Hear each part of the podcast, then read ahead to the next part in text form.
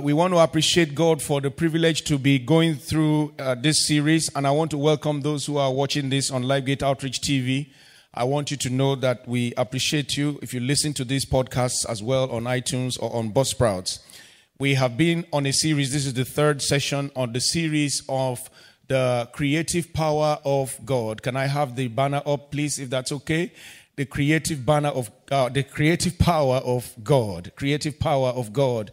And um, I just want to quickly say a few things before I, I take my seat this morning.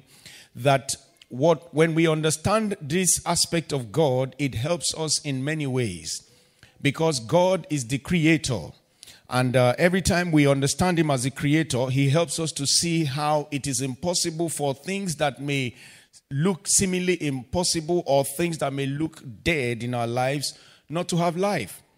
Because you know, many people, when, when a person is ill and uh, a doctor has not said anything, the moment the doctor walks in, they start to have confidence that something can be done about it because the doctor is trained to heal, heal, heal sicknesses and to administer uh, uh, healing and drugs and stuff like that. But we need to know this about God as well. God, the creator, is for us to understand Him. Not just that He created the heavens and the earth and us, but that to understand that every time we see a situation that looks like deadness, that looks impossible, his creative power is still at work. Amen. Hallelujah. And it is so important. So, this message is focused on the book of John. This series is focused on the book of John uh, from verse chapter 1 to chapter 21. And we started the first three chapters on uh, two Sundays ago on the transformational power. You can listen to all this online. Then we have the multiplicational power last week. And today, uh, by God's grace, I just got these uh, inspirations from the Holy Spirit to title these three chapters in this way. And as I said, this is just for the inspiration for the hour. We can look at many other things from the book of John and from these chapters uh, in the future. But on chapters 6, 7, and 8 today, we're going to be looking, on chapter 7, 8, and 9 today, I'm sorry, we're going to be looking at the illum, what I call the illuminating power of God the illuminating power of God. As part of his creativity, God has the ability to illuminate darkness because he himself is light. One of the very first attributes of God that exemplifies his creative power is this illuminating power. And when we saw this at creation, we, can val- we could validate the fact that he came, the Bible says, he created light and I want us to understand something. Many times when we talk about light, we think about the sun or the moon because they give light as far as we can see, physically speaking, in the daytime, and they give light at night. But do you know that God's light, the light that God called into being, came into being even before the sun was created? Have you read that in the Bible? Even before the sun was created. Let's go to Genesis chapter 1 again, verse 1. Let's go together. Thank you. In the beginning, God created the heavens and the earth. Verse 2. The earth was without form and void, and darkness was on the face of the deep, and the Spirit of God was hovering over the face of the waters. Verse 3. Verse 3. Then God said, Let there be light, and there was light. Verse 5. 4, sorry. And God saw the light that it was good, and God divided the light from the darkness. Verse 5. God called the light day, and the darkness he called night. So the evening and the morning were the first day. Now, the first day came into play no sun, no moon just by the spoken word, let there be light. And the Bible says, and there was light. I'm making this emphasis because you see, many times we tie a lot of what God can do to the physical. We tie a lot of what God is able to do to what we can see. And for emphasis, God made us to see that light came, light was, light is, even before the sun existed. Go to verse 16. This was when God now started after about three days. The Bible says in verse 16, then God made. Somebody say, He made. Say, God made. He first said, Let there be light. and there was light. But then now, on the fourth day, the Bible says he made two great lights the greater light to rule the day, and the lesser light to rule the night. He made also stars. Now, verse 19. Go to verse 17, sorry. Verse 17. Is that 19? Thank you. So the evening and the morning were the fourth day. So the first day, he made light and uh, he separated the second day he separated the land from the seas the third day he separated the firmaments of the heavens and so on and the bible says on the fourth day he now made two great lights one to have charge of the day one to have charge of the night. The sun is not the owner of the day. The moon is not the owner of the night. They are just custodians of it. Because in the first day, go back to Genesis 1, verse 3, verse 3 and 4. In the first day, he said, Let there be light, and there was light. Then, verse 4. And God saw the light that it was good and divided the light from the darkness. Verse 5 now. Verse 5. God called the light day, and the darkness he called night. That had nothing to do with sun and moon. Nothing to do with sun and moon. I want us to get these words settled in our heart so that when we're talking about this illuminating power of God, as God will be showing us over the week, we need to come into a place where we agree with God that there is His power to create light in the remotest possible chances of life circumstances. And I decree that everything in your life that needs the light of God will break barriers. I say it will break barriers in the name of Jesus. It will break convention in the name of Jesus. And as we see the illuminating power of God in about three dimensions very shortly, you will see how God used it to break convention. He broke convention. The Bible says in John chapter 1, verse 1, just to validate what we read in John chapter 1, uh, in Genesis chapter 1, you have heard many times when, uh, uh, when Pastor Lola was sharing two weeks ago how she expounded to us that when the Bible says in the beginning was the word, John was writing something that words could not fully describe. John was talking about the beginning of the beginning, which has no beginning. Does that make sense? when he says, In the beginning was the word, and the word that was talking, you know, the Bible says, In the beginning, John chapter uh, Genesis 1 1, in the beginning, God created the heavens and the earth. That beginning is the beginning of time. Praise the Lord. But when the Bible says, in the beginning was the word. It's not talking about that beginning of time. It's talking about the beginning that was before the beginning, which was never a beginning. If you, if you can ever comprehend that. He's talking about that time in eternity that had ever existed before time, will exist in time, is existing in time, and will exist after time. Hallelujah. Why am I saying this? Because what gives light is not time bound. What gives life is not confined to the natural process that is bound by a time for a beginning and an end. It is part of eternity. It is part of the nature of God. It supersedes every law that is bound by time. Do you know that all laws will fail with time? That is why we will ascend and gravity will not be able to hold us. I said the Bible says we will ascend and gravity will not be able to hold us. At that point, everything about gravity comes to an end. All Newton's laws become mockery. Hallelujah. When we are flying and we are greeting each other, that's it. That's it. we got there. Because whether we are dead or we are alive, the Bible says those who are dead will rise first. And those of us who are alive and are remaining will be caught up. And together, all of us, you say, ah, I'll see my grandfather. I say, Papa, yeah, we're here. we're going up together. Hallelujah. That's the way it's going to be. We're going to define those things because that power that is going to make that resurrection come is coming from the light that was in the beginning before the beginning.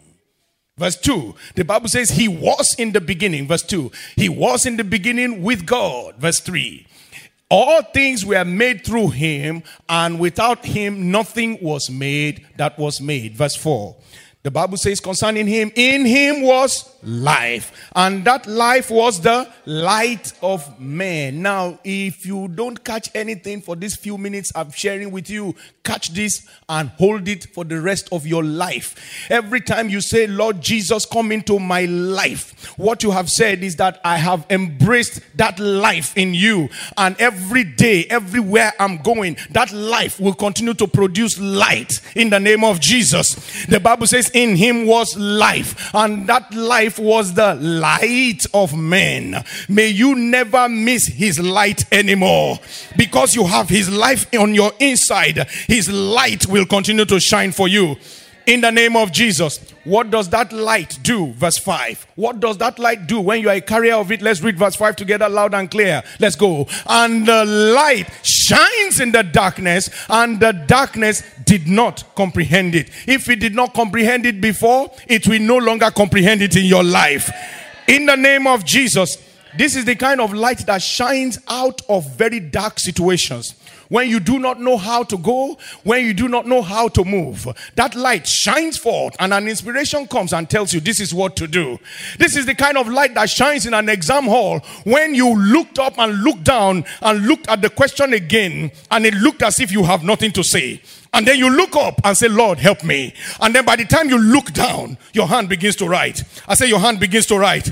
Your hand begins to write. Your hand begins to write. that is the kind of light we're talking about where they give you an instant decision to make over the phone. And either one can cost you easily cost you thousands of pounds if you make a wrong decision. And you are saying lord is it a or b? And a or b? And then the light shine forth and say you better choose b. And the moment you choose b you see the whole problem solved. Hallelujah. This is the kind of light that shines forth when you meet a person who is not born again and you just look at them and you say, You know, the Lord loves you. Say, Yeah, right. And then you begin to say, You know, yesterday when you went out to drink and you were having that hangover and you are confused with your life and then they stop in their tracks because they know that only God and them could have known that they drank because nobody else knew. That is the kind of light that shines forth through that kind of darkness and reveals the things that are hidden to man but easily seen by God. This day, that light will come for you. In the name of Jesus. I want to quickly tell you, I told you I'm not preaching today, so very quickly, I want to tell you three areas that we can overcome the darkness by this light. Number one, the darkness of sin. The darkness of sin. Sin is darkness. John chapter 8 we read, those of you listening to the audio or watching the video, we read John chapter 8, verse 1 to 12 in our Bible reading. But I'm just going to quote the last two verses. This is one of the verses, scriptures that I probably preach at least once a month, if you have listened to me very well. Because it's a very intriguing story of a woman caught in adultery and the things that happened to her. She would have died if only she did not locate Jesus. You can imagine what would have happened to that woman if she did not run to Jesus. If she ran to Peter, Peter will say, What did the law say? I, I don't have any business with that. Why are you running to me? What did the law say? You know, because Peter was the person who said that, How many times should my brother offend me before I forgive? So an adulteress now ran to him. What? Imagine. Peter would just say, I told you before, you are a wicked woman. Please carry on. just a joke, by the way. But you know something? Thank God she found Jesus. She ran to the feet of the master the one who has the who is the author of life the one in whom was life and that light that life was the light of men in verse 11 the bible says after he asked them to condemn after they said they will con- he said they should condemn her if they did not have any sin and they went away the bible says he now asked her and said has anyone condemned has no one condemned you and then she said no one lord and jesus said to her neither do I condemn you. Go and sin no more. Neither do I condemn you. Go and sin no more. Verse 12. Then Jesus spoke to them again, saying, Let's read verse 12 together. Then Jesus spoke to them again, saying, I am the light of the world. He who follows me shall not walk in darkness, but have the light of life. When Jesus said to her, Neither do I condemn you, go and sin no more, he forgave her her sin and set her on the path of righteousness. And that is what the light of God has primarily come to do. Every work of sin, every work of shame, every work of iniquity is a work of darkness. They are from the ruler of darkness, orchestrated by the machinations of evil to put men in bondage to sin. But when light shines through, it not only delivers them from sin, it also gives them the power to keep overcoming sin. When Jesus said to her, Go and sin no more, he was not giving her a set of legalistic rules. He was giving, he was putting into her an infusion of light, an infusion of power that will consistently make her shine light when darkness wants to overcome her. She shines light because she has received the light from the Master. In the name of Jesus, you will continue to overcome every darkness of sin. In the name of Jesus. And if you are here today, you are still finding yourself struggling with aspects of sin that you know every time you just wish that God can help you. We're going to be taking a communion later today. This is what we're going to be praying that every one of those areas where darkness is still a stronghold in a little corner, in a, in a part of your life, God will be flushing out every darkness today in the name of Jesus. The second thing is the darkness of affliction. The darkness of affliction. Psalm 30, verse 5. The Bible says, For his anger is but for a moment, his favor is for life. Weeping may endure. Somebody say it may endure. Say it may tarry. Say it may prolong. Only for a night. Say only for a night. Because the Bible says what? But joy comes in the morning. The morning, the Bible says, the morning he called day. The day he called light. And the night he called darkness. So figuratively, we understand in our lives that when we are going through situations and it looks so tough, so tight, let us not forget that there is a part of the process that God allows that he just calls the night. The night seasons never have the upper say because the Bible says there is a joy that is coming in the morning in the name of Jesus. With the Bible, everything starts with the night and ends with the morning. I say with the word of God, it always starts with the night and ends with the morning. No situation of life will ever end with the night for you. In the name of Jesus. You and I must settle ourselves and understand, to understand the word of God, to know that every time we're going through an affliction, every time we're going through a trial, a temptation, something that is seemingly difficult to bear, we must never forget that the Bible says no temptation has ever overtaken man that is not common to man. He said, but even in that temptation, God will make a way of escape. First Corinthians 10 13. We all must keep remembering these words that even if there is a weeping for the night, there is a joy that comes in the morning light.